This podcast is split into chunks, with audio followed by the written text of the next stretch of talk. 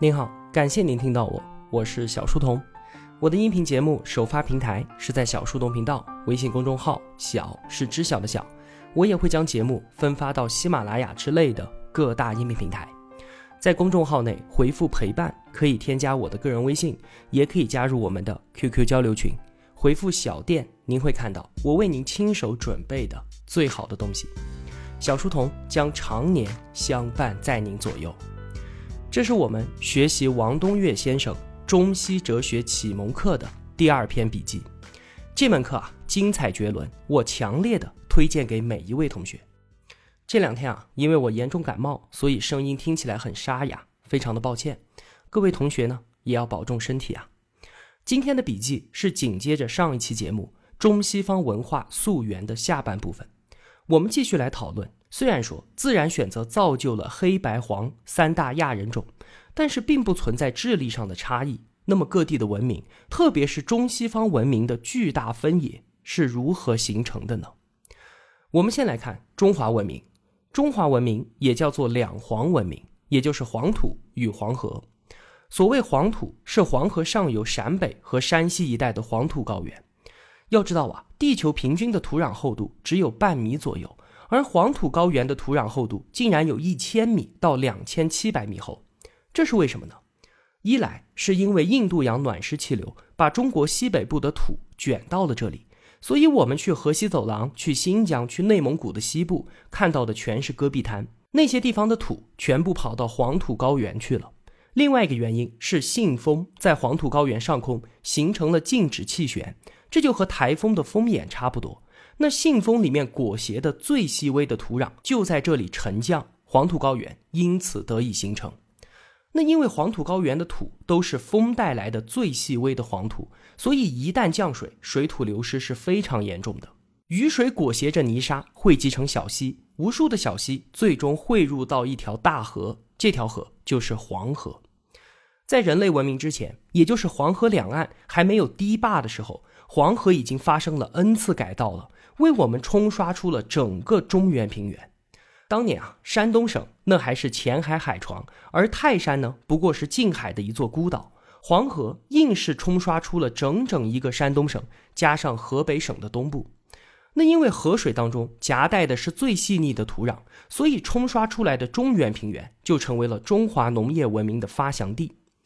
要知道啊，原始农耕和我们现在所说的农业可是完全不一样的。当时啊，人们的手里面只有一块石头或者是一根木棒，完全要靠人力来开垦土地。一般的土壤是根本开垦不出来的。全球只有三块松软肥沃的土壤可以进行这样的原始农耕，一个呢是尼罗河两岸古埃及的发生地，还有一个是中东两河流域，最后就是我们的中原平原。那后来呀，我们国家的农业产出最高的地方不是在黄河流域，而是在江南。那为什么在当时鱼米之乡的江南没有变成我们中国农业文明的发源地呢？因为啊，那个地方自然资源得天独厚，生活在那个地方的人们根本用不着辛辛苦苦的去开发农业文明。王东岳说啊，文明一开始它就是一场违背人性的灾难。对此呢，他的观点和尤瓦尔·赫拉利在《人类简史》当中的观点是一样的。农业文明之前是采集狩猎的生存方式，享自然之天成。就正如圣经里面所说的那样，伊甸园嘛，人类和所有的动物都生活在里面，受上帝的供养。后来呢，人类吃了智慧果，从此有了知识，懂得了羞耻，就被上帝逐出了伊甸园。从此之后，人类就终生劳作方得温饱，这叫做失乐园。我们的一切生活资料全部都要靠自己去筹备。那农业文明被视为人类灾难的开端。这在我解读《人类简史》的第四期节目里面啊，说的很清楚、很详尽了。在这里啊，我就不再赘述。中华文明是一个典型的农业文明。前面我们说，进入到农业文明之后，人口暴涨，而土地它毕竟是有限的，结果是什么？就是生活资源十分紧缺，人们只好集中化的在每一亩土地上面集体协作、辛苦劳作，这样才能够生存下来。这个生存结构就使得中华文化在发生的时候，它就不讲究什么个人的权利和自由。我们需要的是和谐，是协作，是内部的协调。我们讲究伦理社会的关系，甚至啊形成紧密的血缘纽带而不散。这个就是中华文化的生发来源。站在这个角度，我们再回望西方，也就是环地中海文明，因为地中海呢，它像是一个内湖一样的风平浪静，这就使得在六千年前，古人就可以用独木舟横渡地中海进行交流，这里就成为了世界上唯一的一个原始文明开放地貌。我们把目光聚焦到古希腊，古希腊那个地方啊，土地贫瘠。在公元六百年前，人口是很少的，勉强能够活得下来。可是，在之后人口暴涨，当地的产出养不活那么多人了，怎么办呢？这就逼迫着古希腊人很早就开始做生意，他们制作橄榄油，制作葡萄酒，然后拿着它们渡过地中海，去其他地方换回粮食，这就成为了人类工商业文明的开端之地。你想啊，经商那肯定是千里迢迢要跋山涉水的。是一个风险很大的事情，所以商人不可能把家眷都带在身边，那老婆孩子都留在古希腊，自己或者是找几个合作伙伴冒险经商，由此呢就缔造了西方原始文化当中的冒险精神和自由精神。与此同时啊，经商活动它就是等价交换嘛，对吧？商人只能够把所有的交易对象都视为平等对象，交易活动才有可能产生。由此就缔造了他们的平等精神和契约精神。你看啊，冒险、自由、平等和契约，这不就正是西方文化的根基吗？在今天，西方文明非常的强势，但是要知道，它就是当年古希腊文明的再现与张扬。很显然，西方文化与我们中国传统文化是一样的。它都不是什么智慧的设计，不是什么智慧选择的结果，完完全全都是自然环境条件所促成的产物。说到这里啊，我们需要来修正一个概念，就是什么是文化。一提到文化，我们首先想到的多半都是琴棋书画、诗词歌赋，这就像是我们指着海面上泛起的浪花，说这就是大海一样。其实啊，浪花不过是大海的最表层。而下面可以深达一万米，没有任何浪花，那个黑暗的、深不见底的地方，才是海洋的主体。那文化的本质，就是人类面对生存环境和生存条件所产生的谋生行为以及意识体系。也就是说，文化它并不是高于生存的东西，它就是生存本身。举个例子啊，我们中国自古以来都是重视农业、压抑工商业的，重农抑商嘛。士农工商，商人的社会地位最低，为什么呢？因为啊，经商的利益要远远高于务农。如果不采取重农抑商的国策，会发生什么样的事情？我们中国是一个全封闭的地貌，北面是荒漠草原和高寒冻土，西面呢帕米尔高原，西南青藏高原世界屋脊，南面云贵高原外加横断山脉，东面是浩瀚的太平洋。那在这个全封闭的地貌当中，经商的利益高于农业，但是我们这里是唯一产粮的地方啊！我们经商不但不能换回粮食，还要用粮食作为成本去换取别的奢侈品，这就和古希腊完全相反。古希腊人经商是经过地中海换回粮食，而中国经商的话却是一个丧失粮食的过程。当时啊，生产力低下，而且经商利润高，那如果不压抑工商业，没有人会安心种地的。这就像是在今天，农村所有的青壮劳动力都进城来打工，进入到工商业谋生。那好在今天生产力足够高，不会危及到国家的粮食安全。可是，在古代这就是不行的。所以当年管仲为什么要提出利出一孔，利益只能出自农业这一个通道？那后来人对于他的解释是说啊，统治者只有卡住人民的生存来源，才能够进行有效的统治。其实不是这样的。更重要的原因是中华生存境遇的限定，是为了生存的不得不。农业生活方式和工商业的生活方式就缔造了各自完全不同的社会观。那西方呢，就认同个人主义的社会观，意思就是啊，想要建立一个好的社会结构，必须要首先保障个人的权利和自由。那与之相对的呢，就是我们认同的是社会主义的社会观。如果想要建立一个好的社会结构，那每个人都要放弃自己一部分的权利和自由。那个人主义的社会观就带来了工商业文明。但凡是农业文明，一定是更加讲究协作的社会主义社会观。你看啊，任何的文化，它实际上都是自然进程的接续产物，而且越是在原始的时代，自然因素对于我们生存的影响也就越大。人类文明的进程，它就是一个人祸取代天灾的过程。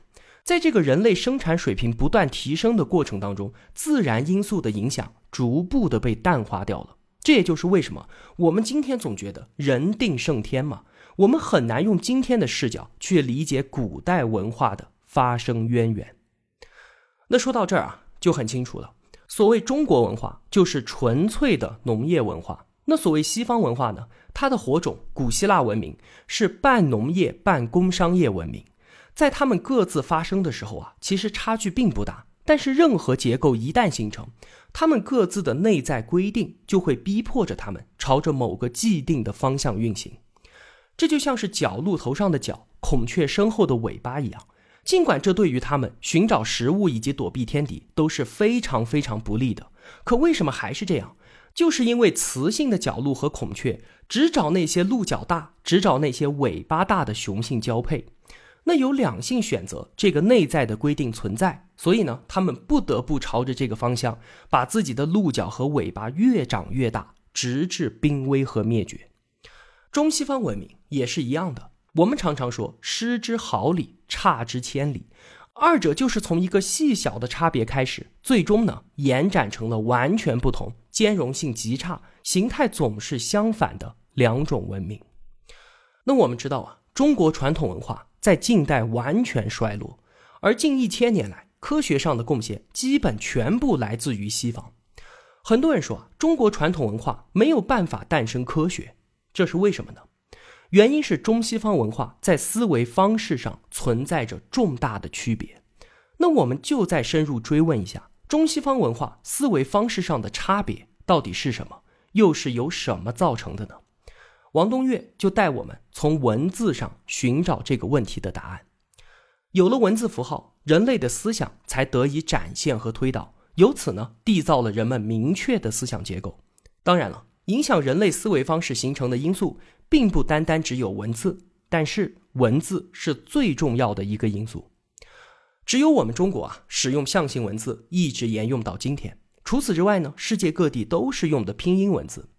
很多人都认为啊，文字它是语言的产物，其实不然。文字最初和语言是没有关系的，语言是口到耳的传递，而文字呢是手到眼的传递。象形文字它本身就是一幅画。用来描绘生活当中的场景，或者是记录一件什么事情。当年啊，甲骨文有四千五百字，但是其中只有一千五百个字演化成了今天的汉字。那绝大部分三千多个字为什么不用了呢？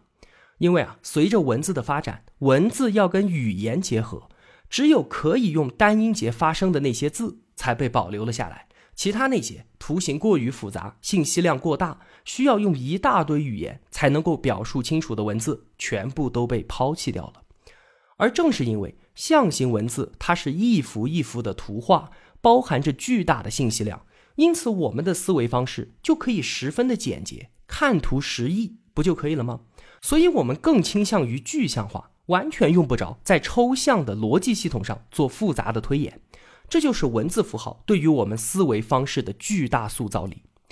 我们的具象思维倾向特别适合缔造中国艺术文化。在古代啊，那些真正的大文豪其实都是艺术家，像什么屈原、李白、杜甫、唐宋八大家，无论是唐诗宋词还是其他文章，其中的思想性并不复杂深奥，而文字和意境上的美才是他们称之为大家的原因。因此啊，我们中国古代文化缔造艺术的能力是极高的。除此之外呢，就是缔造技术。今天啊，我们总是把科学技术并在一块儿说，但是我们要明白，科学和技术完全是两回事儿。所谓技术是实践经验在前，最后再来找一个理论把它给贯穿起来；而科学呢，恰恰相反，是逻辑建模在前，再用实践经验来加以验证。中国文化产生技术，但它并不产生哲学和科学体系。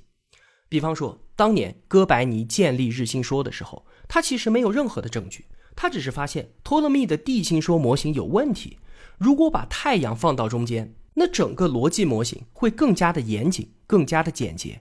但是因为没有证据，无法证明，就弄得后来还要烧死人。伽利略晚年也因为支持日心说被软禁，直到哥白尼死了一百年之后，日心说的三大证据——金星盈亏、光行差和恒星视差——才逐步出现。你看啊，逻辑建模在前，之后再来寻找证据来证实，这个就叫做哲科思维方式。这也就是为什么我们总是说实践出真知，而在西方的哲学界，我们是听不到这句话的，因为我们整个文化体系就是一个具象的实际操作体系，是一个技术体系，而人类今天的知识已经跟实践没有什么关系了。我们说物质是由分子构成的，生命是由基因构成的，但是不管是分子还是基因，我们都不能够用肉眼或者是用经验看到它。我们今天的知识体系竟然全部都是抽象的逻辑推演的产物，这就是为什么中国在古代是文明程度非常非常高的一个国家。在科学时代之前，我们创造了世界技术体系百分之七十以上的贡献，但是在科学时代来临之后呢，中华文明骤然衰落，就是因为技术体系它需要在实际操作当中不断的去试错。效率非常的低。那相比之下呢？科学体系是在逻辑模型上建构的，一旦建构成功，所有相关实践一次性扫平，效率非常的高。这就是为什么中华文化在科学时代之后衰落，原因就在于思维方式上根本的不同。那么，为什么西方文化会出现哲科思维体系呢？这就像是象形文字造就了我们的具象思维方式一样。拼音文字造就了西方文明抽象的逻辑思维方式。拼音文字啊，最早发生在地中海地区。之前我们就说，地中海那是世界上唯一的原始开放地貌。在这个地方啊，各个部族之间来往密切，那不管是经商还是打仗，文化交流不断。当一个人来到一个陌生部族的时候，没有办法交流，怎么办呢？他只能够把对方的发音用音标给标注下来。那你来我往的，你标一个，我标一个，时间一长，所有人都只需要使用这个音标系统就可以交流了。于是把各自原有的象形符号完全抛弃，这就是拼音文字的来源。所以呢，它一定是发生在象形文字之后的，并且是要发生在像是地中海这样的半隔离、半开放的地理环境当中。那反观我们中国，就不存在这样的隔绝状态和交流障碍。所以呢，我们没有必要出现拼音文字。拼音文字一旦出现啊，就带来一个问题，那就是文字本身失去概念了。象形文字都是一幅一幅的画嘛，它本身包含着很多的信息。那现在概念在文字符号当中消失，就必须要在抽象的逻辑推导当中建立起每个词语的概念。这就导致使用拼音文字的人。每说一句话，每想一件事儿，都要在强逻辑的规定下运行自己的思维。王东岳呢，把这个称之为逻辑强迫症。那可想而知啊，数千年来，他们必须在强逻辑逼迫下运行自己的思维。这样的抽象逻辑思维方式，就缔造了哲学，之后又延展分化出了科学。中西方从最底层的思维方式都完全不同，因此文化内涵自然也就全然背离。那说我们中国人没有哲科思维，中华文明不产生科学，听起来啊似乎是在赞美西方，贬低东方。其实啊并没有这个意思，这里只是在阐述中西方文化不同的原因。如果非要说中国传统文化好，那么我们可以从另外一个角度来说，今天。科学正在给人类带来巨大的灾难，环境污染、生态破坏、气候异常以及大规模的毁灭性武器，全部都拜科学所赐。它已经把我们人类推到了灭绝的边缘。如果是站在这个角度说，中国文化不诞生科学，就是中国文化好的地方。但是啊，这么说没有任何的意义。所谓中国文化，就是典型的农业文明；而所谓西方文化呢，就是工商业文明。中国文化已经彻底衰落了，退回到农业文明这条路是不存在的，它不可能拯救世界，而西方文明也不代表未来，尽管它今天是全人类的主流文化。当年中国文化衰落，正是因为它是一个过于精致的农业文明，严重阻碍了中华民族从农业文明向工商业文明转型，因此呢，它给我们造成了巨大的戕害，所以破溃衰落了。而今天的西方文化也是一样的，也开始对我们构成戕害。那中西方文化都有各自的价值。中国传统文化保留了人类文明最底层的思绪，而越原始、越低级的文明与文化，越具有奠基性、稳定性和决定性。它构成了未来人类再造文明的重要参考系。而西方文明呢，是工商业文明，它是人类接续和发扬工商业文明的必经通道。讨论到这里啊，我们已经揭示了文化的三大特征当中的前两个，第一个叫做生存结构。也就是我们面对的生存环境，一切外在的自然结构和关系与我们内在的生理进化结构的总体匹配，叫做生存结构。它是文化得以发生的第一因。第二个呢是思维方式。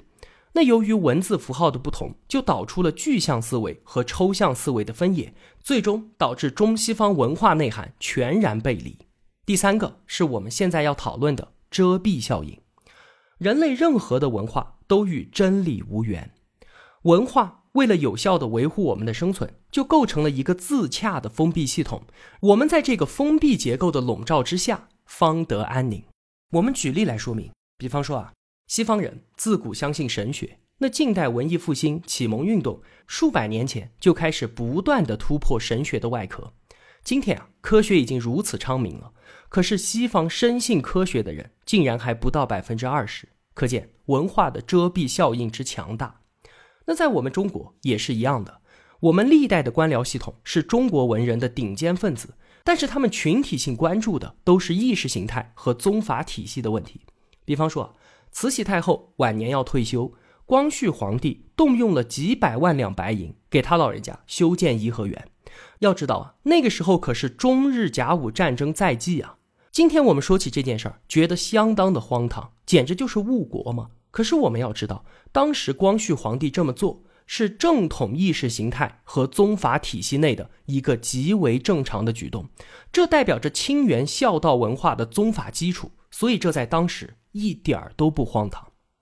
中国文化人几千年来都把自己封闭在一个君君臣臣、父父子子的文化结构之中。虽然啊，我们的智慧水平和西方人没有任何的区别，但是我们对于自然学的研究却完全偏废。这当然就是我们文化中强烈的遮蔽效应。所以啊，我们要明白，任何文化它都存在遮蔽效应，而到了晚期，它一定会对其载体形成戕害。所以呢，我们必须要在文化系统上打开一个缺口，与别种文化发生对撞与交流，消解其遮蔽效应，才能够拓展。未来生存的道路。好了，这个就是王东岳课程的第一部分——中西方文化溯源。我们对于今天所讲的内容做一个简单的总结吧。今天我们回答了中西方文化为什么不同这一个问题，并且揭示了文化的三大特征：生存结构、思维模式和遮蔽效应。首先。生存结构的差异，就造成了中西方文化在生发的时候就截然不同。中华文明是典型的农业文明，人们需要在土地上集体协作，所以我们不讲究个人的权利和自由，我们需要的是协作，所以我们讲伦理社会关系，甚至形成紧密的血缘纽带而不散。那反观西方地中海文明呢？这里是世界上唯一一个原始文明开放地貌。西方文明，它就是工商业文明。古希腊没有足够的土地可以开发利用，很早就横渡地中海，用交易来养活自己。工商业活动缔造了他们冒险、自由、平等和契约精神，这些就是西方文化的根基。生存结构是外在自然环境与人类内在生理的总体匹配，它是文化得以发生的第一因。第二点。文化它不是琴棋书画、诗词歌赋这些高于生存的东西，它就是生存本身。任何文化都是自然进程的接续产物，越是原始的时代，自然对于我们人类生存的影响也就越大。人类文明的进程就是一个人祸取代天灾的过程。中西方文明在发生的时候啊，区别其实并不是很大，但是其内在的规定会逼迫着他们朝某个既定的方向运行。最终延展成了两种完全不同的文明。第三，中西方思维方式的差异，一直使用象形文字，我们就没有必要进行抽象的逻辑推演。所以呢，我们保留了具象的思维方式，因此我们缔造艺术和技术的能力极高。而地中海半开放半隔离的地理环境，因为交流需要，西方人使用拼音文字，但是拼音文字本身没有办法表示概念，这就逼迫它的使用者不得不在抽象的强逻辑规定下运行自己的思维。而这样长期的抽象思维训练，就缔造了哲学，之后又延展分化出了科学。第四，我们不赞美中西方文化的任何一方，我们只探讨文化得以生发的所以然。中国传统文化早就已经衰落了，我们不可能退回到农业文明。中国传统文化并不代表未来，而西方文明虽然是今天世界的主流文化，但是它已经展现出了对于我们的戕害，它依然不代表未来。中国传统文化的价值在于它保留了人类文明最底层的思绪，是未来我们再造文明的重要参考系；而西方文明呢，是我们面向未来接续和发扬工商业文明的必经通道。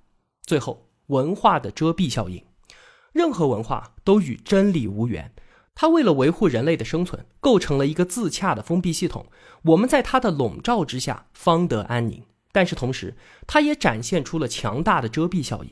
无论是在科学昌明的今天，西方人绝大部分依然信奉神明，还是在中国古代数千年，最聪明的那些头脑都将自己封闭在宗法体系当中，使得我们的自然学研究完全偏废。这些都极好的说明了文化的遮蔽效应。我们需要打开一个缺口，与其他的文化思想发生交流对撞，消解其遮蔽效应，才能够拓展未来生存的道路。好了。今天的节目啊就是这样了。如果我有帮助到您，也希望您愿意帮助我。一个人能够走多远，关键在于与谁同行。我用跨越山海的一路相伴，希望得到您用金钱的称赞。愿世间的美好都不被辜负。小店期待您的光临。我是小书童，我在小书童频道与您